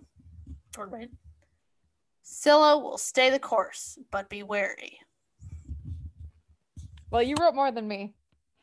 So uh, we cut away from that useless scene to Abigail, who's walking up some stairs to supposedly go to her dorm to go to bed, when she runs into little Khalida, our little sister. Uh, Khalida asks if she could talk to Abigail. Abigail says she was just going to go to bed if Khalida wants to join her. Khalida says, Nope, it's going to be quick. We can talk right here. And she tells Abigail that she has agreed to allow Adil to stay at Fort Salem while she wanders uh, doing her world tour to find a new home for their people. Abigail is obviously really excited because she wants to spend more time with Adil. And she's like, oh my God, that's so great. That's so much fun. And Khalida then kind of burns this excitement pretty quickly when she's like, I just want you to know that this isn't permanent. Once we find a new home, Adil will be recalled back to us and he will always choose his people first, just as you will always choose your people first. And walks away, just leaving poor little sad Abigail in her tracks. I was like, Abigail's had a day poor poor girl. I wanted to give her a hug. And we cut away from sad, emotional little Abigail to Penelope and Tally, as Tally is starting to finally tutor Penelope, as she asked very weirdly of uh, Alder. And they're back in like that kind of museum area of their school where like we first learned about the biddies and they did that like cool dog tag thing that we'll never replicate again because that was too cool. And basically, Penelope's like, I don't know how I'll ever catch up. And Tally's like, we'll start at the beginning. Let's start with General Alder, because I'm obsessed with her. And she starts talking about Alder, and Penelope asks if Alder is actually 300 years old or if that's a lie. And of smiles and chuckles and giggles. It's like, oh, well, she is 300. Don't I know for sure. and Penelope then says something that I really liked. I was like, oh, this is actually intrigue. That her dad, the vice president, doesn't trust General Alder because he believes someone who lives that long and seemingly can keep living that long has no connection to people or humanity after that much time that's that's that's super interesting. I really wish we'd go into that more. Um, I don't think we will. But I was like, that's intrigue. I would watch that show. Um, we're we're not going to though. Tally then gets like super upset by this, is like, well, I just you don't know her like I do. Tally, shut the fuck up. Shut the fuck up. I'm so disappointed in Tally's character this season. They then kind of keep walking and find this photo on the wall that's framed of General Alder and a troop unit in front of a helicopter that looks like has like a woman in robes painted on the side. And this is the troops and the units and the mission from Tally's dreams. These are the people who are going to go into the jungle and fight the centipedes. OMG. What?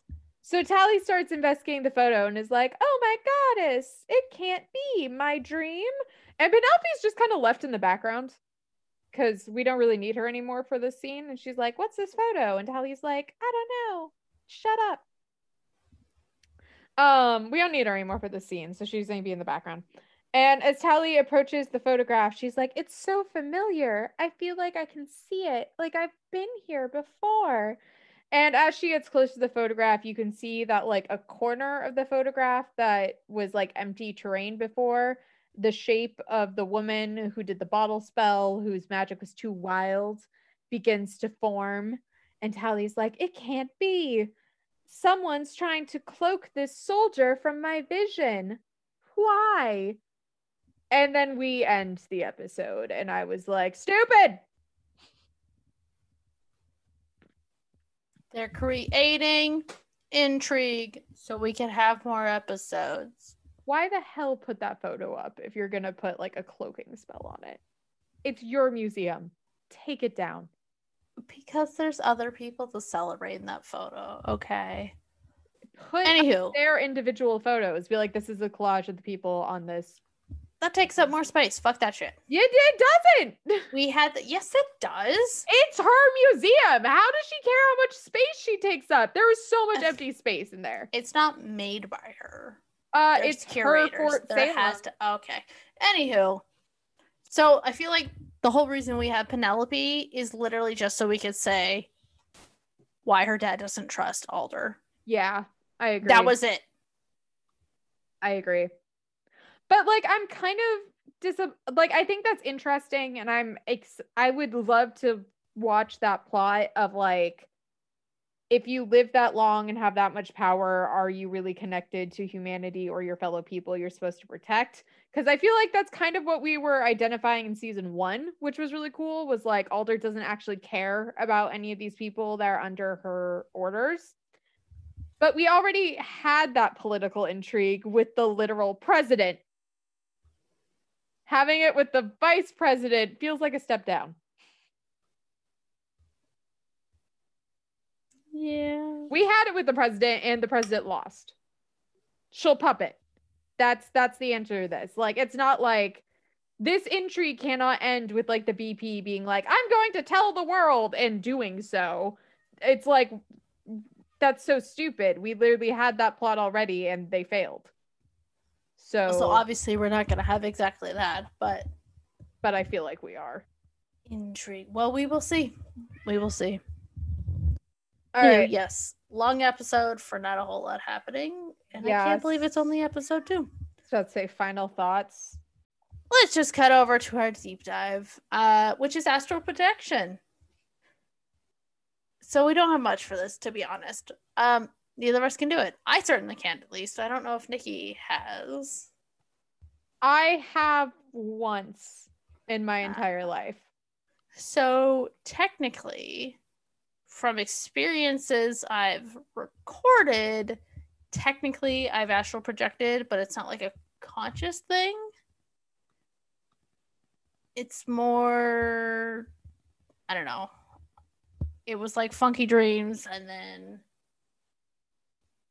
Ouija board, spirit board, scrying type confirmational of events. Um, I had a friend that could much easier astral project, but try not to because it was disconcerting. Um, so astral projection, sorry, we'll start with that, is more basically just an out of body experience, what it's often used for. Um, there is the you know, because science loves to try and quantify out of body experiences and near death brushes. And of course, they haven't really come up with necessarily a ton. But I did discover that apparently um, this can be between science and witchcraft, defined in two terms. So, astral projection is like an alteration of your time perception. So, like, you could travel forward in time, back in time, through the different realms, etc. There's an etheric projection, which is like you're still in our physical world, but you're just physically out of your body. So, third person perspective, basically. More people experience this etheric third person than astral. Again, like I haven't consciously done it, but from everything that I'm aware of astral projection, it's because you're leaving your body. So it's easiest to, you know, meditate. I know I harp a lot on meditation as a gateway, but it works best for me. I find it to be really grand. I hope everybody does it. That's why I'm telling you. Sorry, I'm a broken record. Um, it's all about lowering your your guard, so to say. Inhibitions. I almost said standards, but it's not lowering your standards. so just lower your standards in life. um, Astral project all over the place. right. I was also trying to find like a quick little blurb on the internets about astral projection and came across this one part of like astral projection's not real because it lights up the part of the brain that also lights up when you're doing like ketamine and listed a couple other drugs and I was like, okay, great. Um, so like internally, because honestly, I talk to myself a lot. I'll be super honest right now. Oh, I'm not insane too. I go to therapy. For all of y'all suddenly worried, shove it. There's also a lot of studies out there that's like talking to yourself about like daily things is actually very normal. It's just your reassurance of creating like the pathways to remember what you need to do that day. So if you're like, oh, today I need to go to the store and like pick up like cheese, cereal, and milk and bread. And if you say that to yourself, you're much likely to remember it and actually achieve those goals than if you like keep that in your head. Mine is much more than that. But all right. Um, anywho.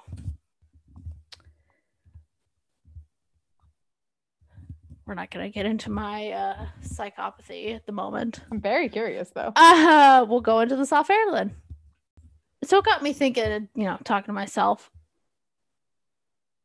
Does it matter if it lights up the same parts as when you're activated by drugs?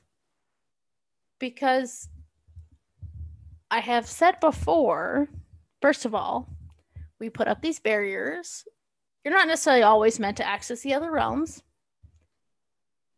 Because, you know, our brains can't really comprehend that shit. It can be traumatic.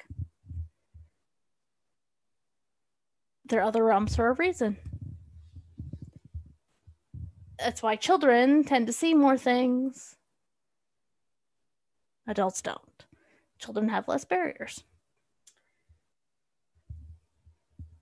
And of course, drugs bring down those barriers. So I'm not really surprised that it lights up the same areas, but also, like, it brings up this interesting point of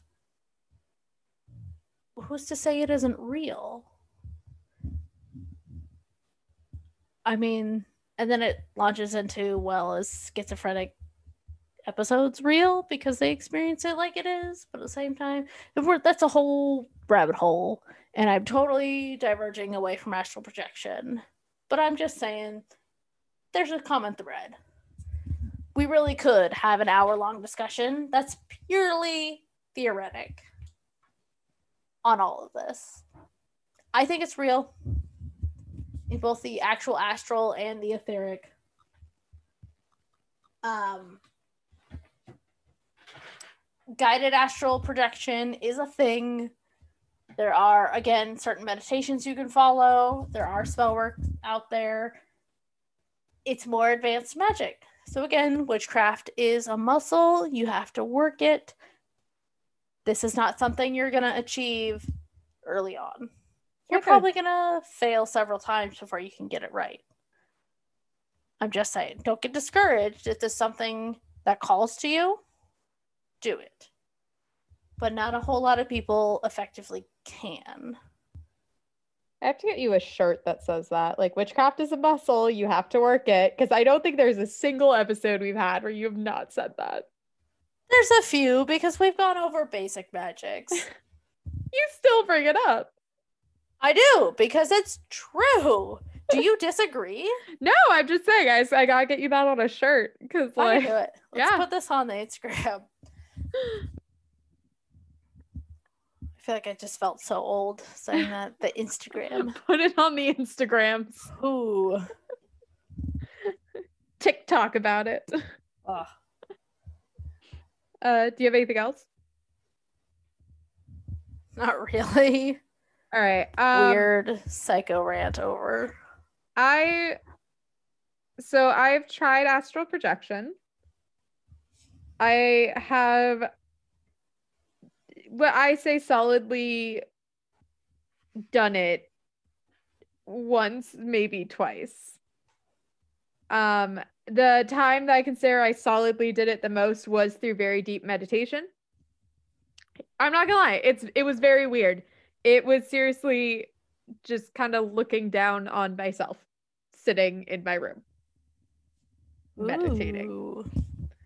It was very strange. I I I also just didn't know what to do with that kind of information. Like you're just like oh your hair looks weird. And uh I it was very it was very disconcerting, but I think that was like the main time where I was like, I did successfully through meditation astral project once.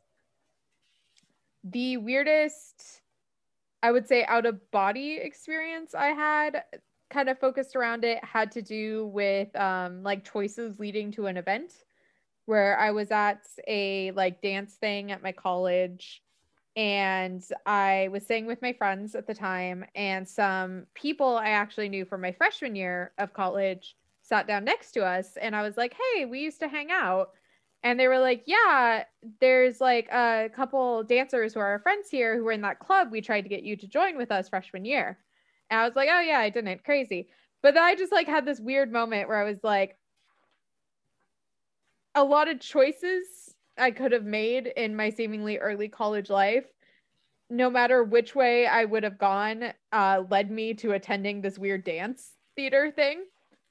And I was like, oh, that's so, it was like very weird because I definitely like faded out from people for a while where they're like, is she okay? Because I just went really quiet and got like really glassy eyed as I realized that like if I hadn't like made these friends or if I had stayed with those friends or gone to that club meeting or I actually knew some of the dancers they were talking about that way too, if I had befriended them instead of befriending these friends and gone to that meeting instead of this meeting or taken that class like I was planning to before I got waitlisted, I still would have ended up right back in that chair in that moment. And that was just very strange where I was like, how the hell did it all lead up to me just like seeing an art performance was Cosmic Need. Uh, that was my second kind of like out of body, I guess, experience. That was just like a weird time choice, free will spiral I went down. Uh, for deep meditation, though, as you said, it's it's very difficult. It's very pretty advanced magic.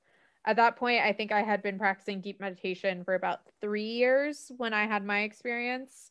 Uh, similar to a lot of other psychic and meditation spells, you know, the basics are recommended purple candles, white candles, lavender, some salt, some sage, relaxing spot, some incense, uh, maybe like some water or the sound of water on an app or in a white noise machine playing. Those kind of things are very useful. As you said, there's a lot of guided meditations you can use for them as well.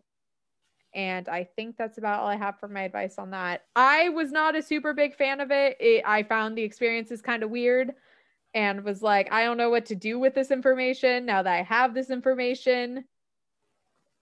It's not applicable seemingly to my everyday life. So I'm just gonna bounce out on that. And that's about all I got. So as you're going through, I remembered one time what I did astral project, like intentionally. Deep meditation was just trying for like any sort of vision, and it worked out. And when I was done, like had a little story, but also came out with part of a spell that I have held on to for like it's been like 12 years now. Wow. 10 years. Some it's been a while. And I was just trying to find it in my little spell book and I have too much shit in there. I can't find it at the moment. I'm not gonna tell the full astral projection episode, but it ended up with, we'll say, a being telling me to remember this phrase. And so I remember like chanting it to myself, thinking I was gonna forget as I'm like waking up from the meditation. Well, Anyhow. I think that's all we have for astral projection. Um, unless you have anything more, I think that's where we're gonna wrap it. Up. Okay, cool. So we are witches on the couch, watching our somewhat shitty shows, uh, drinking our drinks. Jade, what have you been drinking this week? I went with a very light red wine, Garnacha, also known as Grenache, uh, depending on who you ask, between the French and the Spanish, because they argue a lot. Um, so I got a free bottle from work because someone was trying to open it for a customer and broke the cork. And it ended up getting pushed down in, but like we saved the bottle instead of dumping it. So it was like two pours, little floaty cork bits were gone. It's been great ever since. So you know, the cork in the wine never hurt anyone. Yeah, it was yeah. fine. It's been great. was quite enjoyable because it's really, again, a really light red. It's been really hot and humid lately in Texas. And this week, a little less humidity overall. But I think it's been like, you chill this a little bit. It's been perfect for Texas weather lately. Very happy with it. Nice. So, uh, Nikki, though, which is on the couch, what are you drinking? Uh, so I am sadly out of wine. I just came back from like a week trip, so I have not gotten a chance to go to the grocery store. I have been kind of scavenging around, but I do have some uh, liqueurs and liquors around. So I made something I found online that's a limoncello margarita. It's basically like making a margarita, but you just throw in some limoncello instead of like the lime or the melon liqueur you'd be using or anything. It was fine. I wouldn't say it was my favorite. I like limoncello. I think it's delicious, but I mean, it and tequila. It's no lime in tequila, so it was fine. I I drank it. It got me as my reward for this this horrible, horrible episode we had to watch, and I'd call that a champion. I mean, it sounds good to me. You like lemon more than I do, though. I do. I do. Yeah. I'm obsessed with lemon. Yeah, we've had that talk multiple times. I'm much more of a lime girl. It's the superior citrus.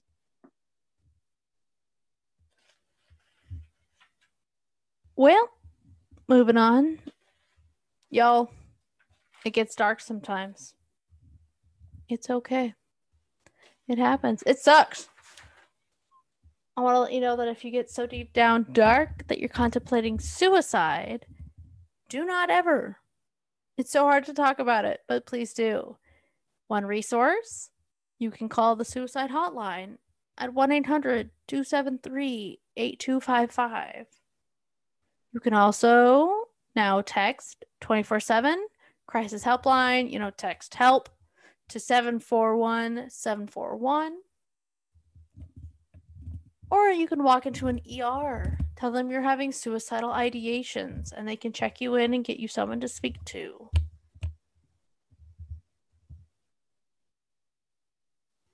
Again, so hard to talk about it. So better after you do. Baby steps really are steps in the right direction, though. Thank you, everyone, for joining us on this episode. As chaotic and spiteful as it may have been, we still tried to have a good time, even if the material was not on our side for such a good time. So, thank you for listening during this day, morning, evening, night, whenever you tend to be listening to podcasts these days. If you want more of us for reasons, uh, we're also on Instagram. You can follow us where we're just witches on the couch. We mostly just post uh, little witchy things or updates on the episodes. So nothing too bombarding of you guys, but hey, that can be a good time as well. So thank you once again for listening to us and getting through this episode with us. And we will see you all next time. Bye, you guys. Bye.